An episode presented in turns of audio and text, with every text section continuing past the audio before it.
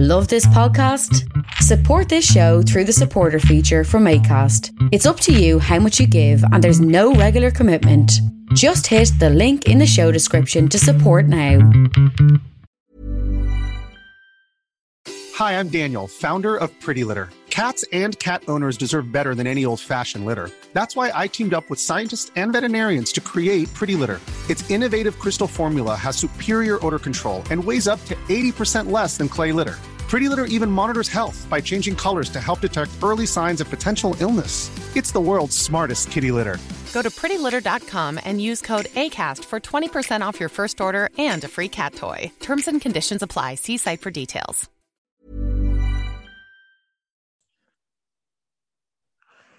Um, yeah, today we are going to do a collaboration, which is a little bit different because we are going to review a book today. And it's none other than Odyssey by Homer. Unfortunately, not Homer Simpson. I had to do that joke. but uh, the famous Odyssey. And of course, if you are a history buff like me, and if, especially on antiquity, this is a must read. And unfortunately, I didn't actually read it. I'm, I'm gonna be honest, but I listened to it on audiobook with uh, because I work quite a lot where I am able to listen to audiobooks. And the great Ian McKellen was the one who read the audiobook, so that was Ah. that was worthwhile. But uh, what is it about the Odyssey Odyssey you think that uh, makes it stand the test of time until today? I mean, the thing is, it is the stereotypical epic. You know, the epic poem, the epic story that that so many things then are based on, and it, we we can tell. You know, it wasn't just another another piece of literature even to the greeks you know e- even to mm. them it the, the iliad and the odyssey in particular you know both of homer's works were the pinnacle. You know homer was was seen as being above hesiod or any other kind of poems or any of the kind of playwrights that came later in classical antiquity. It was just this is the the standard for this kind of work. And that would have you know been something that they would have then passed on you know through the future. And when the romans came into to, to athens you know they were very very respectful of athenian culture. So it would have kept some of its prestige and, and i guess it's just survived you know from from there and obviously we take a lot of things that have passed on through history from the Greeks and from the Romans. Um, but it still holds up as a piece of literature. I mean, I've just reread it there. For the, I've, I've read it a few years ago, but I just reread it uh, last week or the week before. And I mean, it, it is still a good read. It's something It that is, I would say about the Odyssey that I wouldn't say about the Iliad is that it still holds up just as a story, just as a novel, Hmm. you know? In a way, wasn't this the first world, world's first sequel in a sense? Yeah, I mean, I suppose it is. And the interesting thing is, you know, it, it is a sequel to the Iliad. Um, But you don't have to read the Iliad. you don't read- have to read, no. I mean, to be honest, I would I actually didn't- recommend reading the Odyssey first. Yeah, that's what I did. I haven't read the Iliad yet. I, I want to because you know, as as famously, this the Iliad also in inspired Anachronimus Alexiad. You can see the similarities there. Yeah, here's the problem I have. Um, the Odyssey still holds up as a nice story. You know, you could give that to someone who'd never heard of ancient Greece, and they could read it and just think this is a cool story. Mm. Whereas the the Iliad, you couldn't. Yeah. You know, it, it and it's it can be a bit more boring to be honest. You know, and I mean this is coming from someone who reads ancient Greek court speeches and histories and biographies and anything I can get my hands on. But I struggle with the Iliad. It's a really dull book. It's a blow mm. by blow account that, you know, just pages and pages and pages of this person hate this person and this person hate this mm. person. It's very, very tedious. Whereas the Odyssey is actually an epic. You know, you could It see is, them making a movie is. of the Odyssey today still. I'm surprised, quite surprised that they did try to make one in the 90s, but I'm quite surprised they haven't made one in re- rewrite with the technology we have today. I know. I'm surprised as well. To be honest, there's there's so much from the ancient Greek canon that that could be remade into movies. Um, you know, Hollywood's running out of ideas, yeah. guys. There's so much just waiting to be remade. It definitely would be a blockbuster, and you don't have to read the book as well to see the if you want see the movie. Yeah. But let's talk about before we get into the story. Let's talk about your podcast first. Then we can talk a little bit of mine because this this episode will both be published on Book Boys and it will be published on my yeah. podcast. So we're we're So doubling you- this one up. yeah. So let first let's first start talking about your podcast first. Cool. So my podcast is called Books Boys, and I host that uh, with my friend PJ. And it's a monthly uh, book review where we basically take, we just chat about the books we've been reading that month. So, in a similar way that I'm going to chat about the Odyssey now, we would just chat about whatever books we've been reading throughout the month. And then we give some recommendations. And usually we interview an author as well every episode. And no, my podcast is as for those who listen on my on my episode on which one I publish is about history, where I interview historians every week and we talk about new topics. Like uh, earlier today, I recorded that. Well, early last week for this episode, I recorded an episode about two-part episode about the Danish Empire. Did some Danish writers about who wrote about the historical Danish Empire, and I his got plenty of episodes on ancient Rome and um, um, American history, but I try to do any kind of history from ancient Romans to, to until today. I've listened to um, probably about half of your episodes hmm. actually. Mm. I particularly I started I wanted to start with the earliest uh, episodes yeah. in terms of history. So I'm, I listened to the Egyptian one and yeah. some of the the Roman army type ones and, and you know early Roman Emperor mm. uh, Empire type episodes. Yeah, I ended up buying uh, Joel book about uh, the Roman army. I really, I'm reading uh, Mary Beard's book right now, but I'm looking forward to reading that one after. Awesome. No, I mean Greece is is my so I, I, studied ancient history in school and we did mm. modules in both you know ancient Greece and ancient Rome. Um, I just chose to to then continue with Greece. So mm. I did study a little bit of ancient Rome, but Greek, you know, so I do have an interest uh, in that. But Greece yeah. was just the one that the one that really spoke to me more. You know. Yeah, fair enough. For me, it's always been Rome, but I intend to do more Greece history. I definitely want to look more into that because it's fascinating as well. It is the I don't know. Maybe ancient Athens is the the best civilization we've ever had. I, I don't know. I mean, don't get me wrong. There's still problems with it. They still had slavery. They still, you know, was a very sexist. It just seemed really like a chill society, to be honest. Like just chill and drink wine um, and philosophy. philosophy. At times, there's this nice idea that you know every day was just walking around the agora. Yeah, obviously with, with wasn't. I mean, we got, you know, I mean, we got the Peloponnesian War and this. Yeah, exactly. During that entire period, they were at war. So yeah. But yeah, let's get into the Odyssey and start from the beginning. I suggest. Yeah. So it, it, doesn't start with a so it's about Odysseus in initially who's traveling back to I forgot his home his home country, so you gotta refresh me. So he's heading back to Ithaca yeah, Ithaca. No, basically, it doesn't. But it doesn't start with Odysseus. It starts. It doesn't start with him. It starts with his son Telemachus. Um, I don't know. I mean, just as a, as a preface to this, Telemachus is an interesting character because I, am not a big fan. I loved Odysseus. I'm just not a big fan mm. of his son. But um, maybe that'll kind of bear out as we talk about it.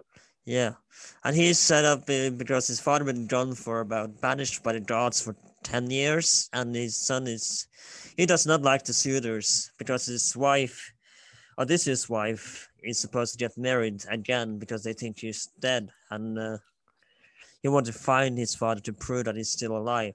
So that's yeah the, the so so this essentially it essentially picks up on you know where, where the the iliad is about the the siege of troy um, and then this is the aftermath specifically yeah. for Odysseus and, and, and his family.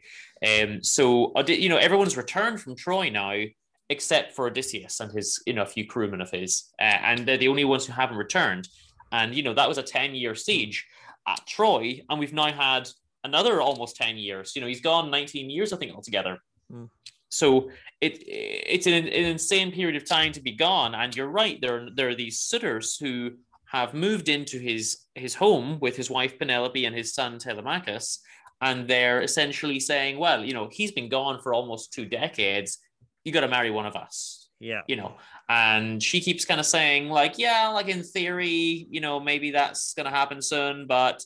In reality, she's not taking any steps to pick one of them, and there seems to be like a hundred of them. Like there's a ridiculous amount of them eating all their yeah. food and slaughtering all their animals and abusing the servants. Friendly bunch. From what I, from what I see, like sexually abusing the maids is mentioned actually once or twice as well. So just running rampant in the house, essentially. Yeah, and uh, you can see why she don't want to marry them. Yeah, I mean they don't they don't present themselves very positively, but uh, at the same time, you know, Penelope's supposed to be the archetypal perfect wife. Mm. You know, she's no matter how long Odysseus is gone, she's still in love with Odysseus, and she just sits around at her loom and spindle, you know, we- weaving her fabric and, and Yeah. reminiscing about her husband and never moving on. Now he now his son does meet a god before he leaves, and that tells him that I don't I forget the name of the god. I'm trying to forget a lot. It's a it's Athena. It's Athena. Athena. I, I was I was wasn't sure. I was about to say, but I wasn't sure it was her. but um, yeah, like she meets Athena. He, she tells her, him that he's alive and that she has to set on a journey to find, and that's initially where part one starts. Yeah, pr- pretty much. That's that's where we start. Uh, Telemachus would have liked, you know, the others in the town, kind of the the elders or whatever, to kind of get on board with him in kicking out the suitors and going to find his dad. Uh, but no one really seems to be that interested. So you know, off he goes basically by himself. And it's it's curious because everyone's worried about poor Telemachus as though he's just a kid who can't handle himself. Hmm. What you know, I- I- all the crazy feats that his dad had done, you know, and they don't they kind of they don't see him as being equal to those. And it does find pe- try to find people who've fought with his father, and he tries to ask them what where they last saw him, like, how do they think that he's alive, and he's trying to gather information from those who fought with his father ten years Yeah. ago. Now, a, a lot of this is going to focus on the the trials that Odysseus goes through, but let's talk about the trials Telemachus goes through. It's Yeah. almost nothing. I mean, his journey and his story is is laughable in comparison. He goes to It is. Menelaus, who was uh, the the husband uh, and a king of Sparta and a, and a husband of Helen, who was you know the face that launched a thousand ships, Yeah. the reason for the Trojan War. And Oh, to be honest, Oh. the, his story is kind of forgettable. It is. He's irrelevant, to be honest. he is because he just goes to find his dad. He gets, you know, he speaks with Menelaus. He just Yeah. kind of hangs out, chills for a bit. Yes, okay. Later they do think about killing him, but he seems to easily escape that. Comes back, and that's it. Like his story is is. And it's not, really much. mentioned until Odysseus is back from his journey as well. He disappears. I think from now. I'm going to be approximate, but from roughly page sixty to you know two hundred something. like, Yeah. he disappears. So you can see how irrelevant he is, and that it was just a fill. He's kind, it's kind of a filler story, to be honest. Yeah, he he is. Now he does become important at the end. You, know when he teams up with Yeah. Odysseus, and um, we'll get to that later. But yeah, he's the he's the intro and he's the outro. He doesn't really do a lot in it. He's gone from the entire middle of the book. And then, the, and where does we, do we leave?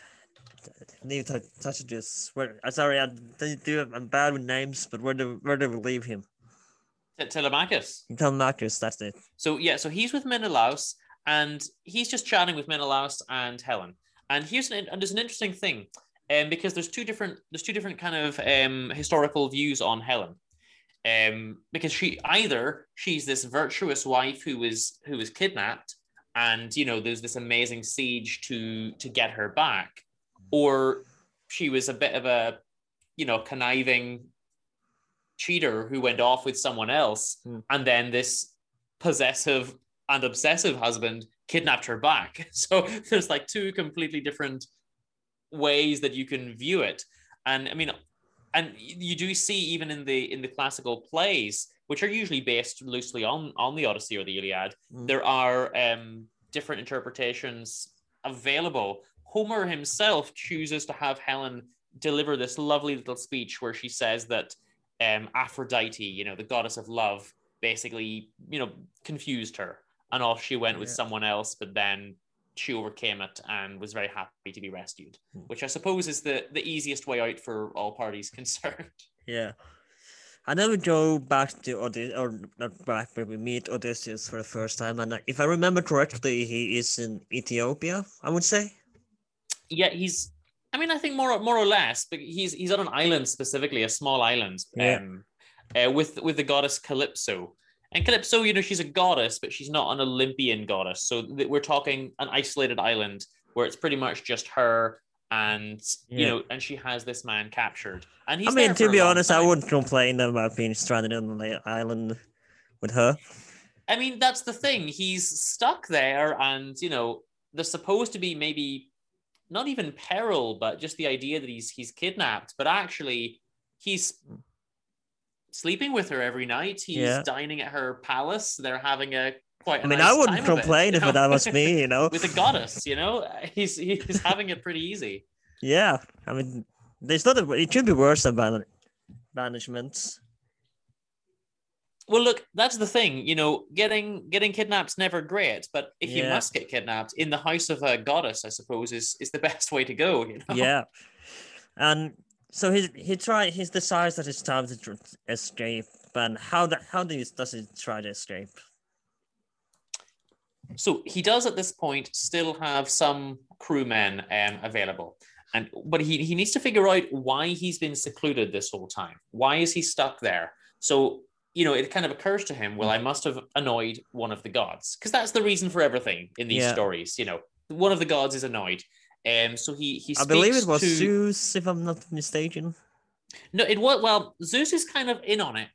Um, but the god who is principally annoyed is his brother Poseidon, the, Mhm. the sea god. Yeah, So Zeus is actually in this and in a lot of Greek literature, Zeus doesn't really do actually that much. He's kind of in charge and people will ask him for advice or permission, but he's never the instigator of a lot of things.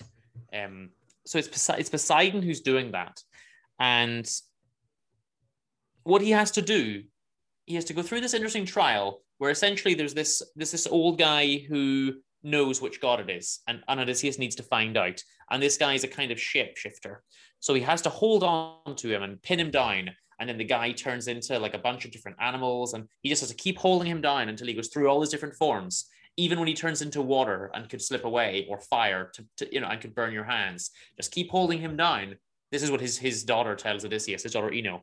Uh, hold him down and eventually you know you will you will get an answer from him he'll he'll exhaust himself he'll go back to his normal form and he'll tell you which god you have annoyed and of course he then says yes it is poseidon and he tries to make a raft, and he tries to get away, but Poseidon managed to get a, create a storm, and then he does. Uh, he keeps getting his raft destroyed and has to go back every every time initially.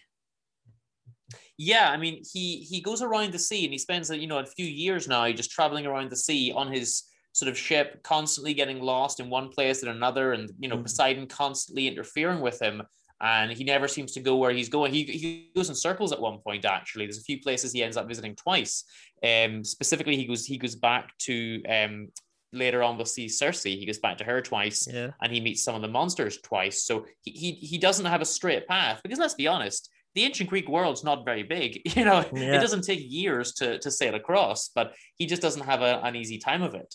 yeah, and they didn't have the technology we have today to to try to navigate the inner. so kind of been easy.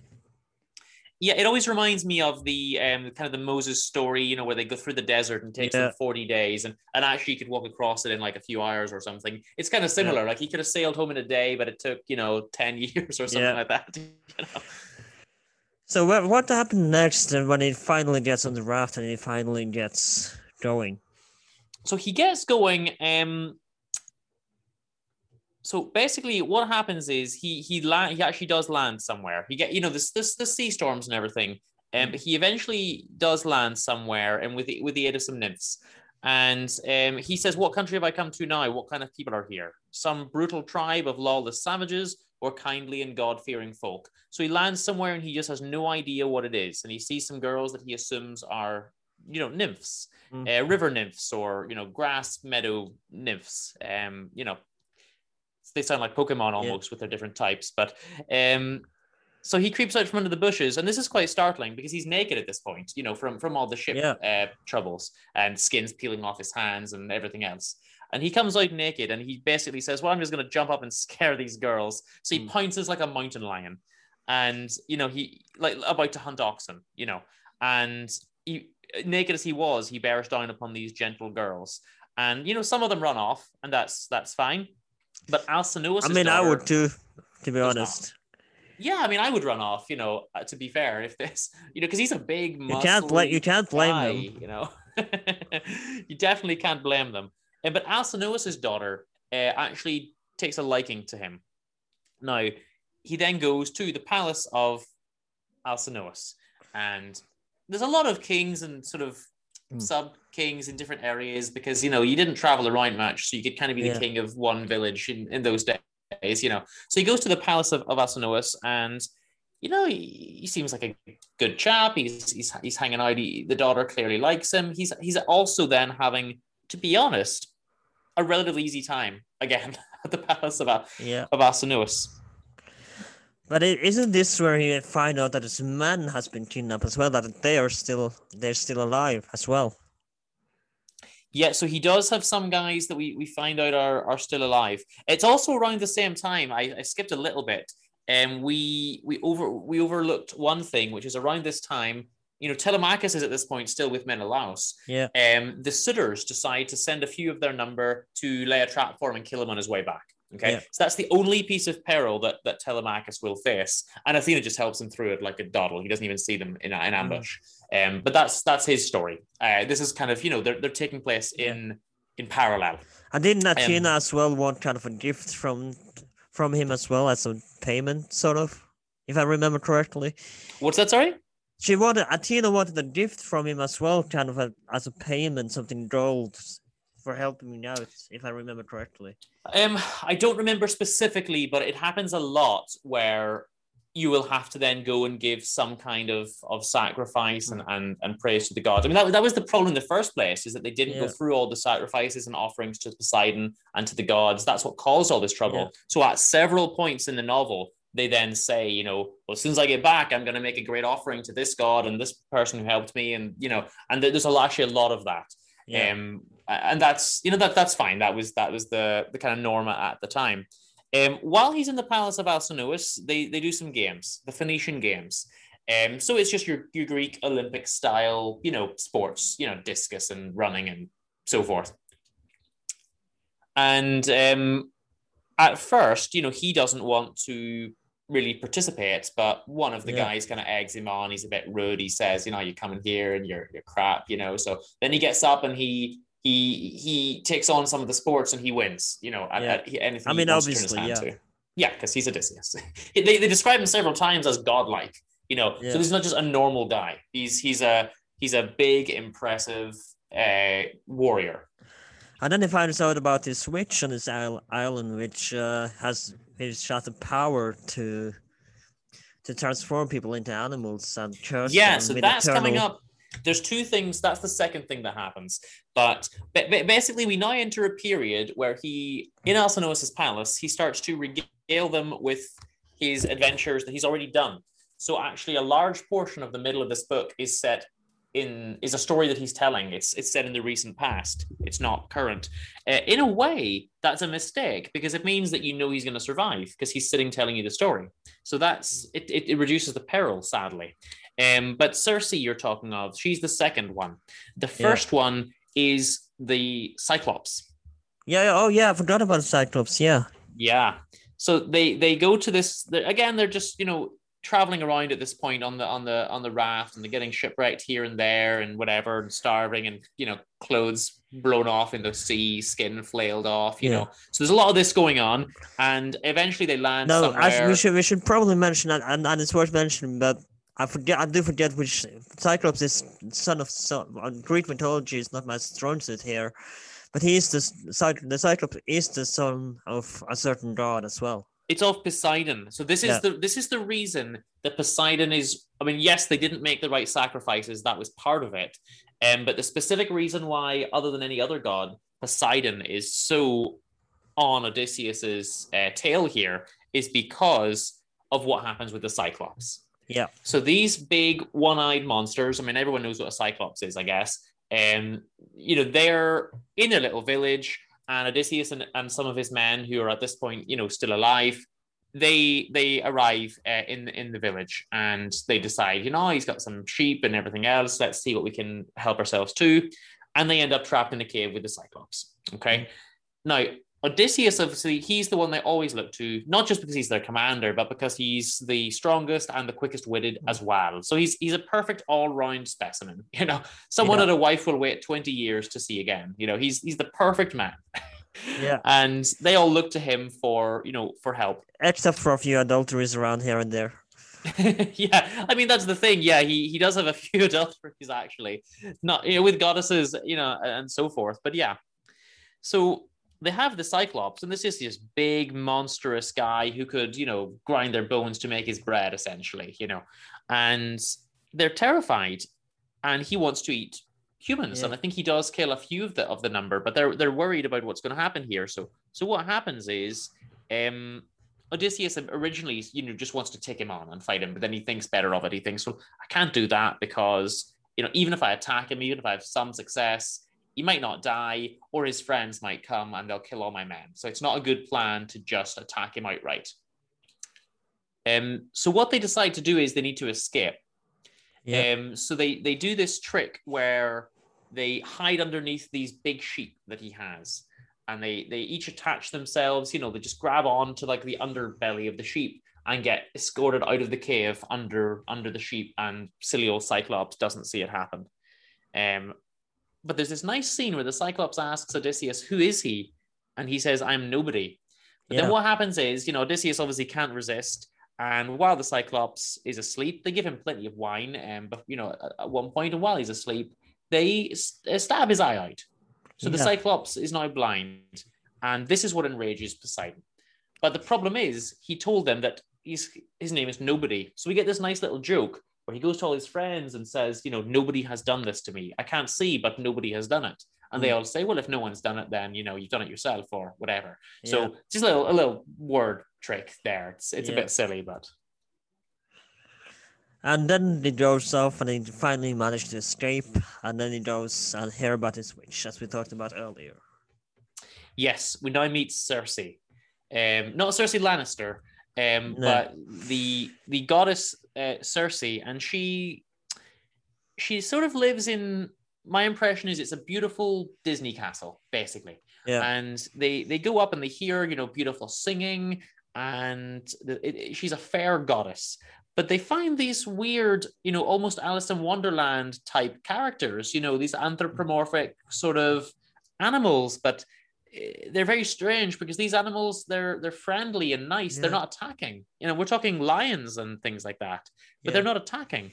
Um, so Odysseus sends some of his men in and they get turned into animals. So now we yeah. find out what's happening. Circe's now, giving people a banquet and turning them into animals. Now, actually, I want to mention this because I was watching a long, long time ago, but I, there was there is a theory that there is some truth to this that this should actually have happened, but they mentioned drugs in the book as well, and that should be part of it. That the, because of it taking drugs, they should make believe that they were they were turned into animals because of the drugs that they took. So that should be more or less some truth of this. And of course, again, they did not know much about drugs or or medicine at that time of as we know today. So that it could be very well be some truth that the, the drugs may yeah, it's, it's, it's very very possible. I mean, if you, you were even talking about the um Pith, so Pythia, the, the oracle at Dionysius, when you go up yeah. to to speak, you know, her her entire job was to be a priestess who would essentially be high the whole time, yeah. know, from these fumes and, and and spout nonsense prophecies. I know somebody uh, that, would know. love that job.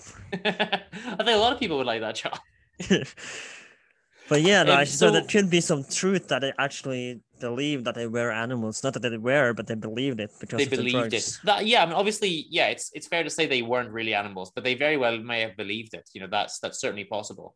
Um, so they only half of the crew get turned into animals. You know, yeah. so then the other half are saying, "Well, we're not going up there." And Eril, um, in particular kind of almost leads a rebellion and sort of says, "You know, I'm not not having anything to do with this, and I'm I'm not going back there." Um, and then Odysseus, you know, because he's king of men, he just goes and fixes it. He goes yeah. and talks to Circe and just just chats with her and explains that this isn't, you know, a good way to go. And Circe essentially falls in love with him and says, "That's grand. I'll turn them back. You can stay here. We'll have dinner parties and banquets every evening. Odysseus has to sleep. And he gets around again. Yeah. and they stay there for a year. Yeah. Now it's now something that we did not mention as well. If I, I, I think I remember this is that he got an antidote. He got an anti potion against the drugs that they were taking. So yeah, that's why he is able to withstand Circe, because he got this this thing yeah. that that he drugged that he was able to not be turned into an he, animal. he he um you know he manages to w- withstand that and then persuades her to turn everyone else back um. And then she just decides well fair enough. I've lost but you know i've essentially got a new friend with benefits in in Yeah. odysseus. So, so that's that's kind of where the story goes. And they, and they just chill for a year. And then eventually the crew are nagging odysseus and they're saying look it's been a nice year but man we got to get going like you Yeah. know so eventually they leave and circe says that's grand. You know i'll let you go. Here's some advice. Uh, here's the Yeah. path you need to take. And odysseus thinks brilliant. You're going to tell me you know straight home Yeah. and then all of a sudden circe somehow knows this and says no you're not going home you're going to go through the the um the underworld so Yeah. everyone's groaning like oh no we're just we've been here for years man we're just trying to get home and they've got to go through the underworld And then what happens? honestly, at this point, not a lot. So we get the Book of the Dead, and Odysseus goes down, and some people recognize him, and you know he chats with them. It's almost irrelevant to the story. Like the only thing that you need to take away is they have a peril. He has to do something that so far only Hercules has done before. Uh, well, Heracles to give him his Greek name, uh, which is to go to the land of the dead whilst alive. So he does that, uh, and he and he chats with some people. Um, and it's kind of like Dante's Inferno almost, but he doesn't see anything particularly bad. Um, he just chats with people one by one until he runs out of time and says, "Well, I better head on then." Like, not nothing Yeah. really happens. The only takeaway from it is it's a cool thing that happened that he went to the underworld. But that's Yeah. kind of it. That's all you need to take away from it. Yeah, and then he gets home. I believe there's nothing, nothing, nothing really else before Ah, he gets well, home. wouldn't it be lovely if he got home? Yeah, Um, but first he must face two monsters. of course So- it he, he ends up back with Circe again, and she gives him some more advice, and he sets out to see the monsters.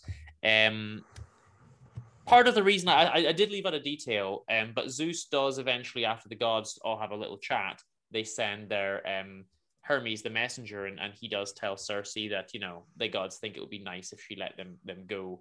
Um, well, that happens either with Circe or Calypso. I'm getting Sorry. I'm a little bit mixed up actually now. Yeah. Um, but there, there is some input from the gods. Um, because Odysseus has essentially gone in a circle. He's been living with Calypso, having a jolly time of it. Went through one or two trials, and now he's living with Calyp- uh, with Circe and having a jolly time of it. So you know, but now you know, apart from the Cyclops, he hasn't had a lot of peril. But now it's time for two monsters Yeah. um, back to back, Scylla and Charybdis. Now, Scylla is this. Um, so basically, what they what they are told is you're going to be in your ship and you're going to have two pathways that you can go on. One will be with one monster and one will be with the other. If you go with Scylla, it's this multi-headed beast that's like built into the caves, so it can't leave the caves, but it has these big long heads and necks, and it'll immediately pick off half a dozen of your crew. So six guys dead, guaranteed. Uh, and if you have hang around or if you go back or whatever, potentially six more. So, you know, go straight through.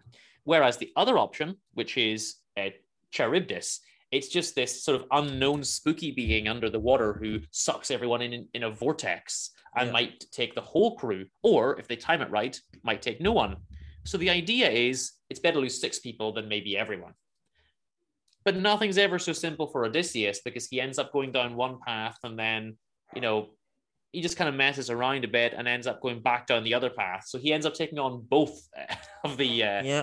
both of the monsters and survives. And uh, of course, it's important that even when he, when he gets home, he doesn't really go home straight away. He does. We're hanging around a bit even when he gets home. It's not that easy. Yeah. So this is where, in my opinion, it goes a little bit downhill. Um, I I quite like this part to be honest. this is the part you liked. I, I preferred the. I, I mean, I stuff. like the entirety, but I like this part as well. Yeah. I like when we've got, you know, one thing after another. The Cyclops, Circe, the guys in the underworld, monsters. You know, now now it's um Odysseus, you know, finally gets home. The guys in Alcinous's palace, they pack him up some stuff, they help him get home. Uh, to be honest, the, the journey home's not that easy because they pack up stuff for him and then um they get shipwrecked again and everything else happens. And but you know, the, the short version is he eventually makes it home. but he doesn't know Yeah. where he is. And the reason for this is that Athena is his kind of protectress, and she, you know, at certain times decides it's best to cloud his eyes so he doesn't know where he is or what he's seeing. And it's never really clear why she does this. You know, sometimes she speaks to him, sometimes she disguises herself as Mm. one of his crew to speak to him, and uh, she's just having fun, I guess. But he eventually lands back in Ithaca. At the same time, Telemachus is on his way back, almost unscathed. He didn't fight then, any yeah, monsters. and he meets, like you said, he meets Athena, and she said that mate, the people as suitors might kill you if they see you back because they want his wife for themselves. And uh, so she disguises him, and he becomes this kind of the homeless old man. Yeah, he becomes a beggar essentially. Now this is dragged out, for, in my opinion, over hundred pages that it didn't need to be. Um, you know, basically he meets up at the. I don't know if it was me and I was Odysseus, like this guy who can take on almost anyone. I would just barge into my house and kick the guys out, you know. But no, what happens is he spends a long time chatting to Eumaeus, who's like an old uh, shepherd or goat herd, or swine and he talks about how much he misses Odysseus and his master and Yes. this. So he has hasn't been the same without servant. him. And he chats to him, and then Telemachus comes back, and they meet in the hut, but they don't recognize each other at first. And there's a long, stretched out, you know, thing of this. Um, then he, you know, he, he's disguised as this as this beggar, and Mm. he goes to the to the palace, and no one obviously knows, you know, who he is. It's his palace, but they don't they don't recognize him. He's, he's Yeah. disguised as an old beggar. He's a really good cosplayer, that one. Yeah, and they're they're mean to him. There's one guy in particular, but in general, they you know someone throws a chair at him at one point, and Yeah. Telemachus eventually is, is is horrified. This is not the kind of hospitality that should be to be shown to someone in my house, you know. Um, but basically, what they then do is they they try to kind of kick the beggar out, and then he you know he, he manages to stay. And then this this old lady servant washes his feet and recognizes, I think it's on his ankle or his shin, but Yeah. she recognizes some kind of scar from his childhood. And uh, the thing is, instead of just saying to her, like, shush, you know, I, I haven't made up my mind to tell anyone yet, she says, Oh, Odysseus has come home. He grabs her by the throat and tells her to shut up. It's, it's really quite, or he'll hurt her. You know, it's really quite quite unnecessary actually from Odysseus. Yeah, that I agree, hundred percent. But, But eventually, his is- son, then- and this is where we first see his son again, and like you mentioned, he's kind of irrelevant until He's- now. yeah, the son's with him now, but he's not really that relevant until the final battle. Yeah. Um, But he un- eventually uncover Odysseus's disguise, or I don't remember if he tells him, but he Eve- yeah, him. eventually it's revealed to Telemachus, um, but they still never tell Penelope. And then someone gives word to Penelope, you know, oh, but Od- Odysseus is in there as a beggar, saying, you know, your husband will be back soon, and she doesn't believe it, and he somehow he knows.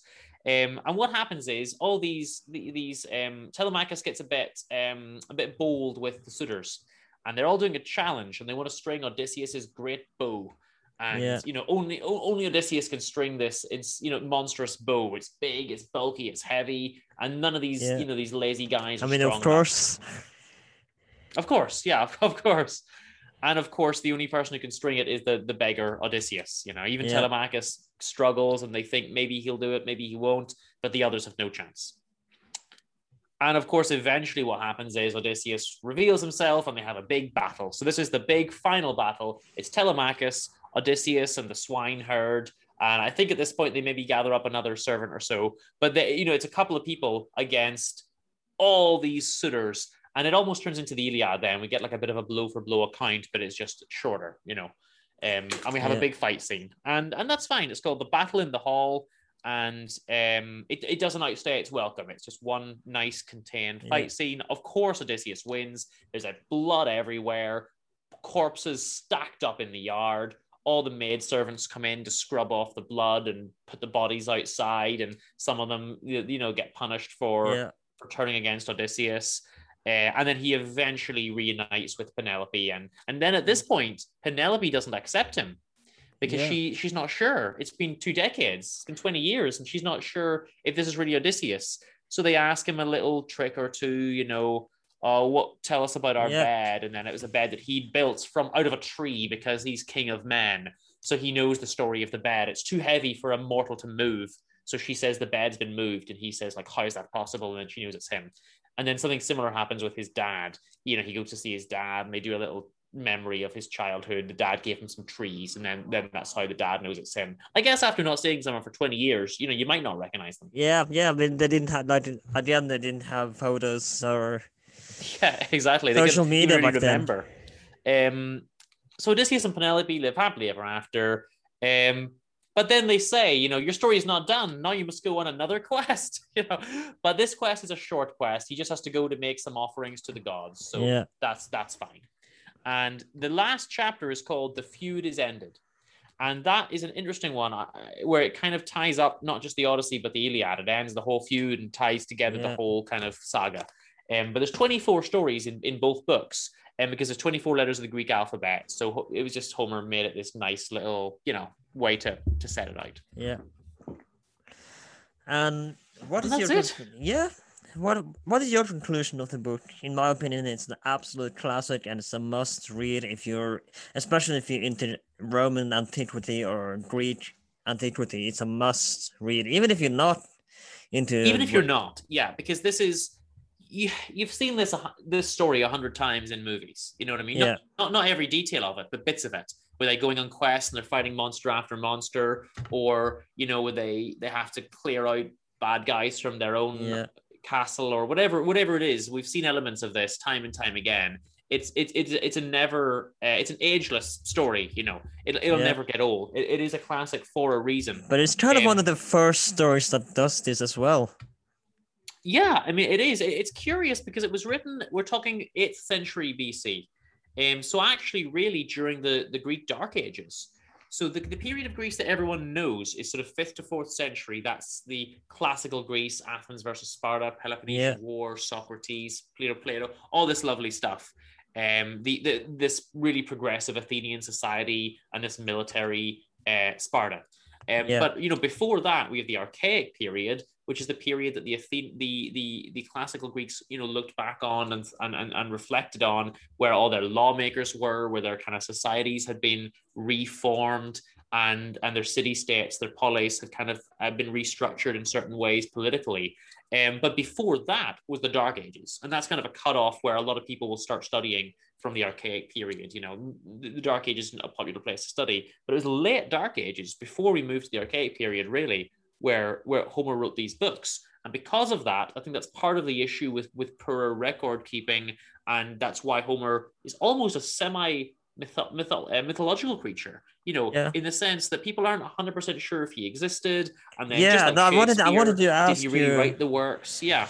I wanted to ask you, do you think that it was because it's speculated quite a lot if it was one person who wrote this, if Ho- Homer is real, and or if it was several people calling themselves Homer and it ended up like kind of like the Bible thing where it's ended up under one name, like Homer. What do you what do you think about this? What is your theory? I mean, I think I, I don't have obviously no one knows for sure, but I think the easiest answer to the, to the Homeric question is just to assume that the Iliad and the Odyssey were written by the same person. Hmm. Now, reading them, they read very very differently. Uh, as I say, the Iliad is is a very very tedious book. The Odyssey is a really fun book. Um, but then right at the end, we have this little chapter that ties it all together. That that kind of harkens back a little bit to the style in the Iliad, and even during the battle scene, there's a couple of ways of speaking that remind me of the Iliad. So maybe I'm thinking, okay, maybe it's the same guy. He's just trying a different style. Um, but there's no real way to know, to be honest. But the, the interesting thing is, Homer did write more. Well, as Homer, a lot more works were attributed to Homer than just the Odyssey and the Iliad, but shorter works. And I've read, I've read some.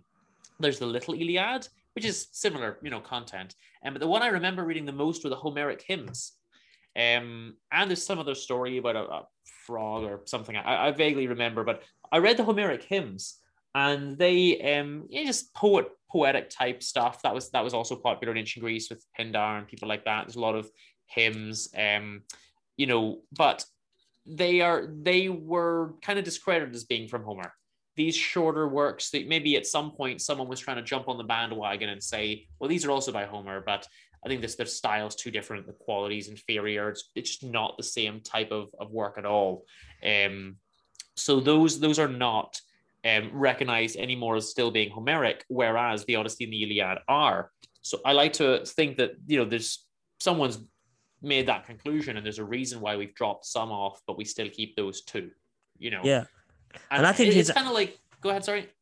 Yeah, no, I think it's a shame that there's there hasn't been a movie made from the Odyssey. I mean, you had one in the nineties, but it's hasn't really aged well.